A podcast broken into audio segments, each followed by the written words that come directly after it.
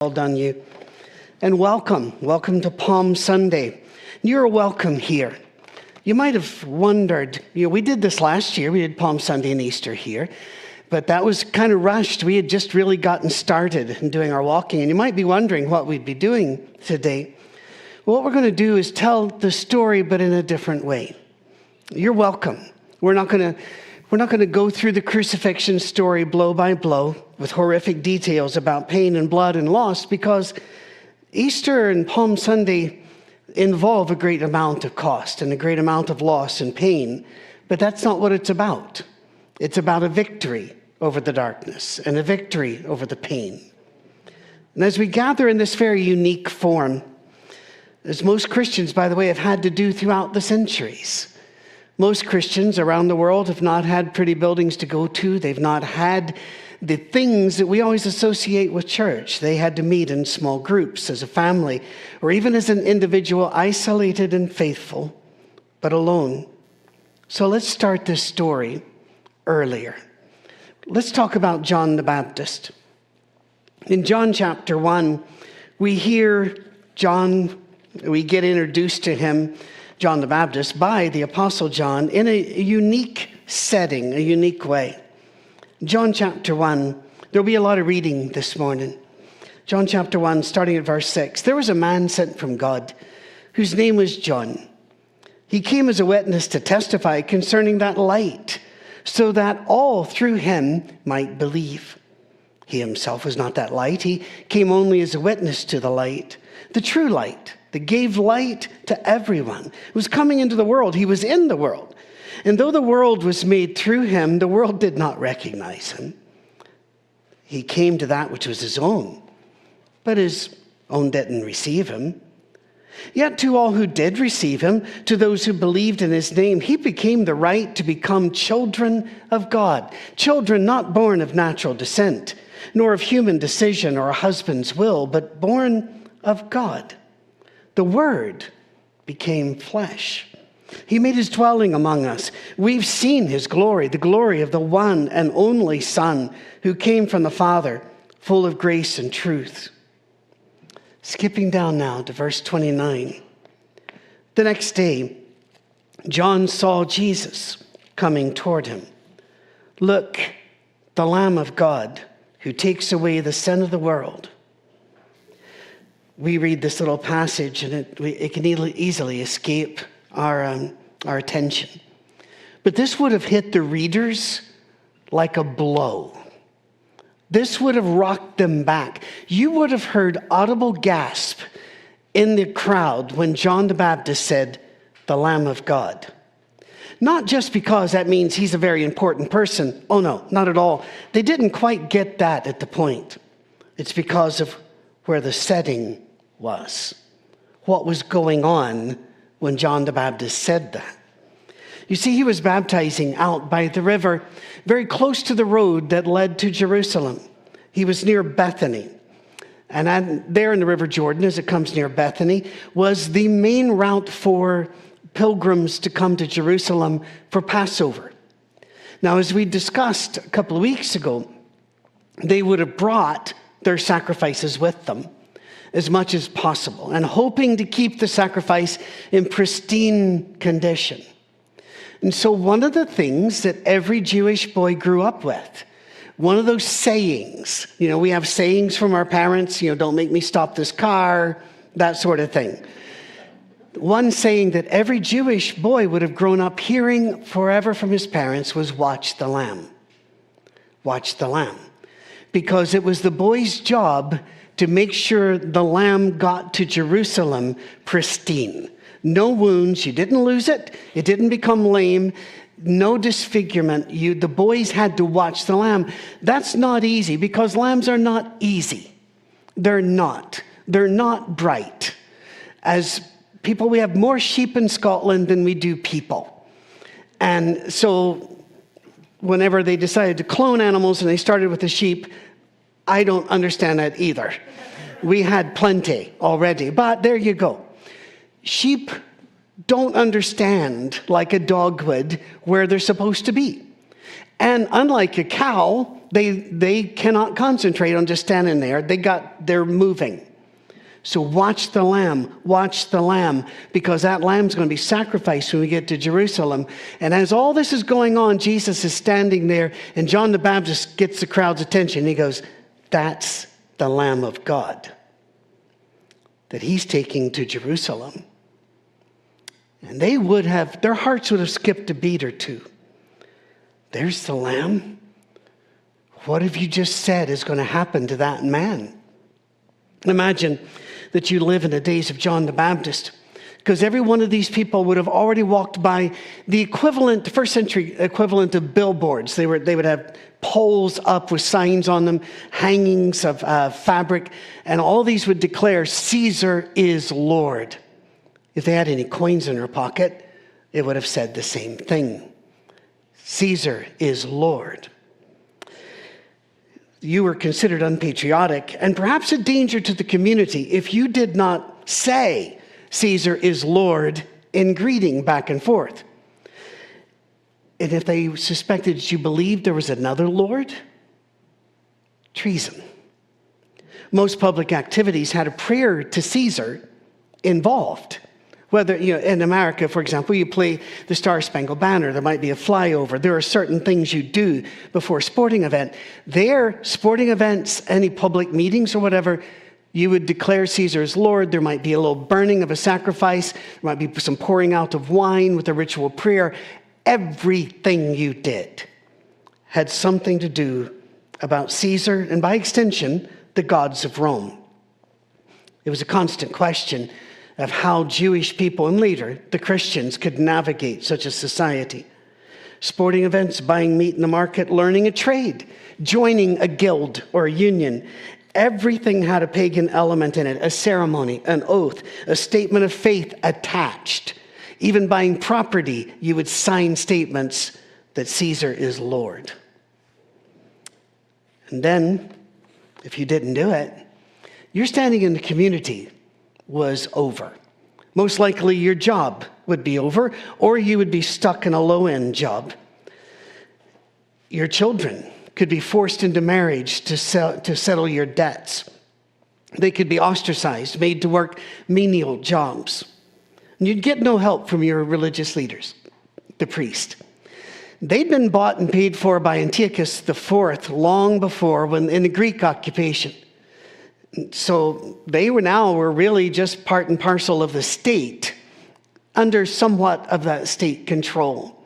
And they would they would play with this and there were different factions but that's the way it was and by the time the romans came along they were back under government control the winds of the maccabees were very short-lived you wanted as a believer to be a, a god-fearer was their word for the best level of individual you wanted to be a God-fearer. You wanted to be a righteous person. You wanted to be faithful to the God of the Jews. But if you follow Jesus, Rome and some of your own countrymen would call you very dangerous.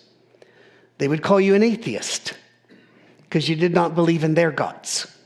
They would call you a danger to the peace of the empire. Please understand, back in this time, you had no rights they would just take you off the street. They would take five or six people off the street, beat them, and throw them back just as a sign we're here, guys, pay attention and behave. And they didn't have to do anything. You didn't have to be guilty of a crime. You were just where they, you, they were when they decided to use an example. That's your world. Rome required you several times a day to declare that allegiance. What do you think would happen? If someone came along and tried to take the titles of Lord and King and God from Caesar. How would Rome react? Well, Herod knew, so he started early. As soon as he heard a possibility of a child born that could be called Lord, he sent in men with swords to kill the male children in Bethlehem. That was the world in which Jesus walked. The people of Judea were torn between taking a chance on Jesus or stoning him to get him out of the way so that, that their worship of him would not unleash hell upon their families and communities. They lived in a world in which the armies marched under the eagle banner of Rome. The power of Rome and the might of Rome were bound up in its capacity and its proclivity to unleash violence, horrific, total war with no rules.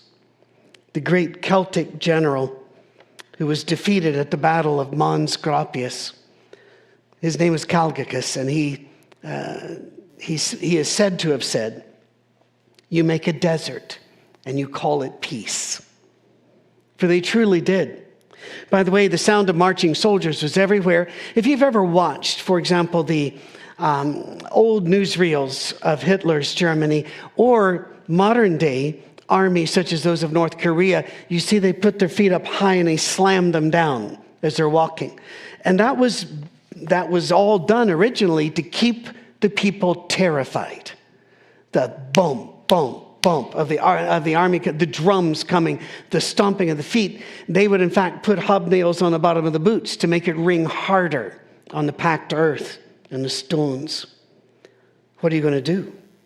The priesthood cowed before them. The Essenes fled them and lived outside the towns and desert places laced with caves. They wrote of a warrior prince from the line of David who would arise and kill the enemies of God, but they did nothing but wait. The Zealots wanted a military leader as well, but they wanted one that would ride out in front of them so this vast army that the Messiah was going to raise, they could slaughter Rome and teach Rome a lesson or two. The Pharisees looked for a religious leader who would lead a revival and an army, a new Maccabean. The Sadducees just wanted to get along and give up any dream of a Messiah, just act more like the Romans and deal with it. But the common people, Matthew 12, 37, the common people heard Jesus gladly. And when Jesus stood up against their religious leaders and the culture of their age, they were astonished and they listened to him. Luke 4 32. They were astonished that anybody would say what he would say. Jesus did not come to us to make us comfortable. He came to explode the culture. He came to change it all. He healed their diseases. He listened to them. He allowed them to interrupt him when he taught or he was walking around them. He was gentle with them. He loved them. He stood up for them when their leaders took advantage of them. He did not come to bring religion, he came to end it as we knew it and to make something new. He did not come to bring an alternative temple, an alternative church. He came to bring a religion that was based upon love, acceptance, community, sharing, and guidance that we share with each other. No wonder they greeted him with palm branches and cries of Hosanna. And you know the Romans were checking to make sure that their swords were loose in their scabbards, making sure that they knew how to form a line quickly. And so were the Jewish authorities because they did not want to bring the Romans into this. No wonder the people instinctively knew this was their king when he came riding in on a donkey. Just a donkey. But you know, that's the way that the kings of Israel had entered Jerusalem before. Story of David, the story of the kings, they enter on a donkey. And Jesus spent the last week of his life challenging the religious and political system of the day and announced that a new day was here. And here's where it gets very, very strange. To a world ruled by power and might and money, like theirs was, like ours is. Jesus did not come to make peace with the power structure of the world. He did not come so that we could vote people in that would then lead us in a Christian way that would be just now, you know, God, God, church, and politics are all wrapped together. No, no. Jesus did not come with tanks and bombs either. This very moment, there are people weeping that hear tanks and bombs. This very moment, People are being imprisoned and killed that didn't do anything. This very moment, children are being sent to clean out the sewers of India because they were born to the wrong family. How do we, how do we defeat evil like this? With other missiles?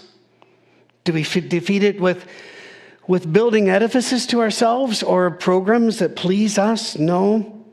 The Bible tells us, but this is going to be a long reading. I'm not going to ask you to look it up, but if you want to, you can.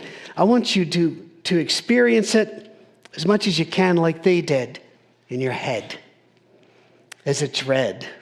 Form the pictures because we're going to get a peek behind the curtain, behind these dimensions that we have. We, we just don't get to see, but, but now we will. The Eastern Orthodox churches read the entire book of Revelation the week before Easter, all in one go. We're not doing that today. Those of you reaching for your pause button, stop it. But we are reading chapter 4 of Revelation into chapter 5 and verse 14. And after this I looked, and there before me was a door open in heaven. And the voice I'd first heard speaking to me, it was like a trumpet, said, Come up here, and I'll show you what must take place after all this.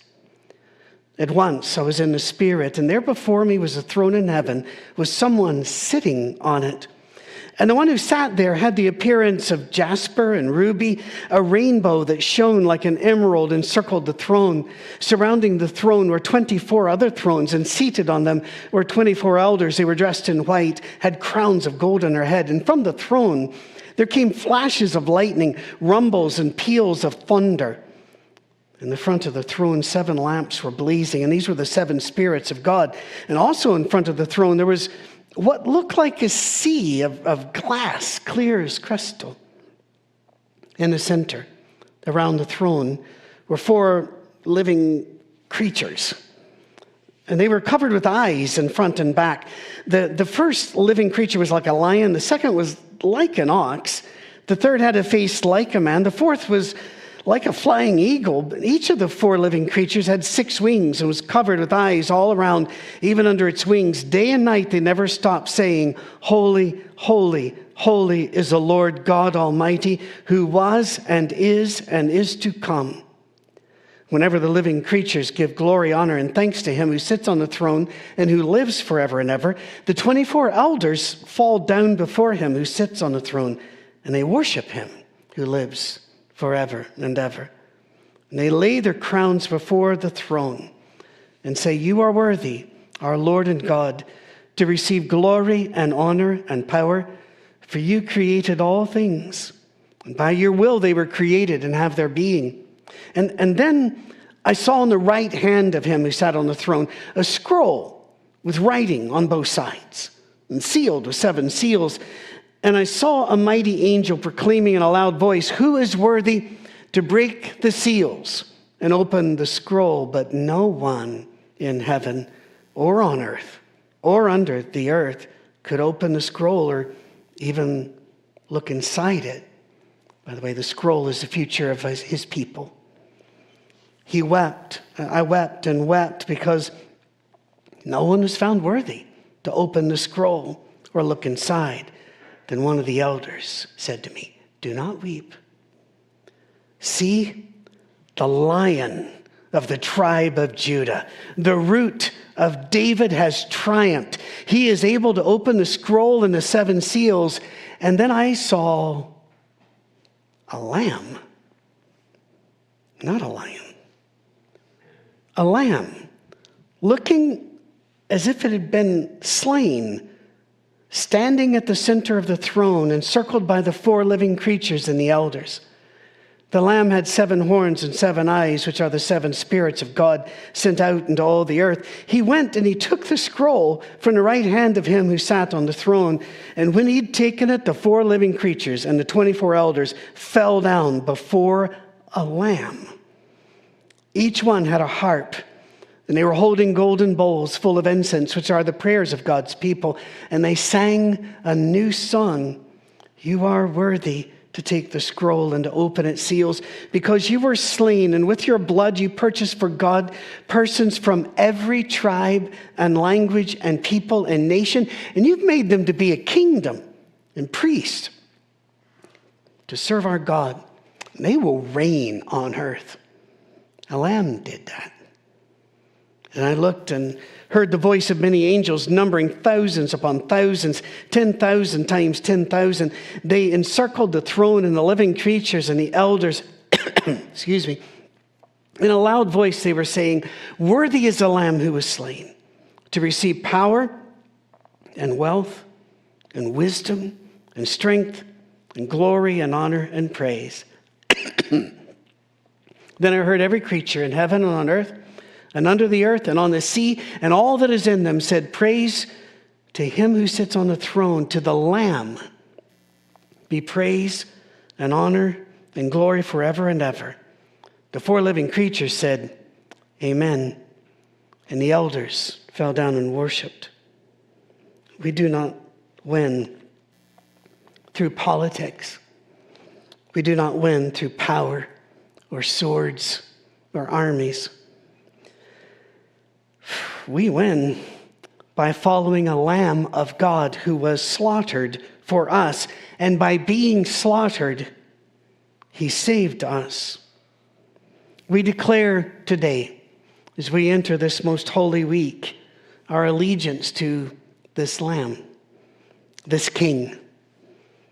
We, we looked thinking we are going to see a lion because he was that's what he was called. We, we looked thinking we are going to see this mighty warrior riding on a horse and a sword. And He's all those things.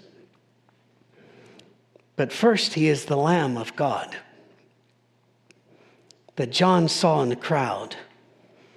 And when he called him out, the crowd shuddered.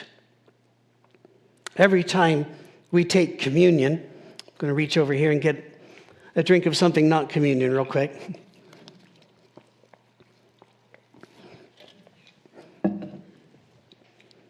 every time we take communion. And if you don't have these, please let us know. There are many over here um, that we still have. Every time we take communion, we declare our belief that Jesus is Lord. No power, no might, no Caesar, no president, no queen, no king, no dictator, but Jesus is Lord. And that he is not only Lord, but he is also the Messiah the anointed one, that he is our God and we will bow to no other. I've told the story before, but I'll tell it again. I can remember there was a time we had some friends come across to see us. We were living in Scotland and we took them to Edinburgh because that's where all the, not all of that, that's where it's concentrated. You get castles and everything else. At the end of the Royal Mile, there's Holyrood Palace. Rood is a Scottish word meaning cross. There's a big story behind it, but not doing that today. So, Holyrood Palace. Now, there are no trespassing laws in Scotland, and it is you can pay a fee now and just go into the palace, unless you see a certain flag above. And if you see that flag, then the Queen or one of the royals is in residence at that time, and you're not allowed to go in. But we looked, the flag wasn't up. And the people said they'd like to go in. Well, to me, I'd been in many times, and it was just a bunch of furniture. But all right, fair enough you don't, you know, Americans don't get to go into palaces too much. Although, as I drive around Nashville, I see many. Um, and that's, that, that was actually a little bit unfair because compared to what many of my brothers and sisters live in, I live in a palace and I understand that. So, that said, they, they were just aghast and agog at all the wonderful things as you're going. And then we entered one of the main halls. The main hall to me was always notable for all of the paintings of the kings of Scotland from ancient times to modern times. And they all looked the same because the same king sat for each of the portraits. He was just certain all of his ancestors looked exactly like him. anyway, I walked in and the room had been rearranged, and you don't do that. You, you don't do that in these palaces. So I walked over to the steward there, standing there in his tartan jacket, and uh, I said, um, What's all this then? And he said, Oh, you've not, you've not heard. And I went, What's that? She, he said, She's going to knight him. The Queen's going to knight our Sean. Long story Sean Connery had been up to be knighted, I don't know how many years, and she wouldn't do it. because he was a firm not liker of royal people and wanted independence for Scotland. And for some reason, that peeved her a bit. But evidently, the pressure had gotten too much. Well, as soon as he told me, I was going, oh, that's amazing. That's. Uh, where's where are they going to be? Because I knew I had to get my wife over because she really was a fan of, of Sean, and uh, you know, we're similar. And so I said, so, so where's he going to be? And he pointed, and that's why they'd move things about. And I said, oh, it's lovely that.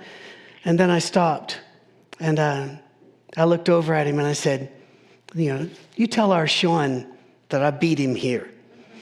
And he said, I'll do that, sir. Then I stopped for a minute and I looked back and I said, but you make sure you tell Sean I didn't kneel. And he looked over at me, he said, and I haven't either, sir.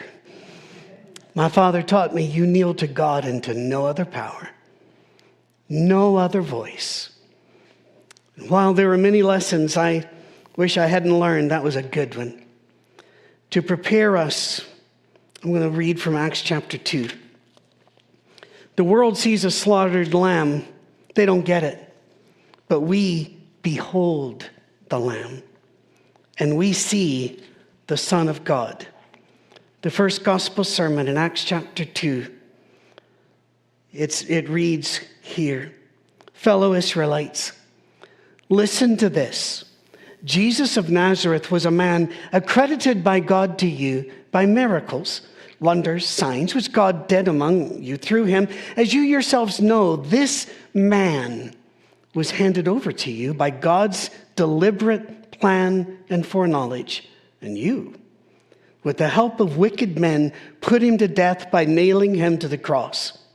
But God raised him from the dead, freeing him from the agony of death, because it was impossible for death to keep its hold on him. Down to verse 32. God has raised this Jesus to life. We are all witnesses of it exalted to the right hand of God. He has received from the Father the promised Holy Spirit and has poured out what you now see and hear. For David did not descend to heaven, ascend to heaven, and yet he said, The Lord said to my Lord, Sit at my right hand until I make your enemies a footstool for your feet. Therefore, let all Israel be assured of this God has made this Jesus, whom you crucified, both Lord and Messiah. We who take this, we who state that Jesus is our Lord and God, come to take this bread and cup on this most sacred day. Centuries after the stomping armies marched through the streets, those armies are all dust, and Jesus is Lord. All tanks rolling today and missiles fired today will be forgotten and ground into the earth, and Christ will still be Lord. So, we sing in the dark because we believe in the light. If you are willing, and all are welcome, as you know this, many of you got, not many, several atheists have been in touch. We write back and forth. We love having you. Agnostics as well. And we have Christians from different places that some of these words make uncomfortable. You don't have to say it to be welcome here, but those of us who will, we're going to recite the Apostles' Creed. We're going to make one change, which many churches have done through the years, because the word Catholic, many people think means the Roman Catholic Church or the Eastern Orthodox Church.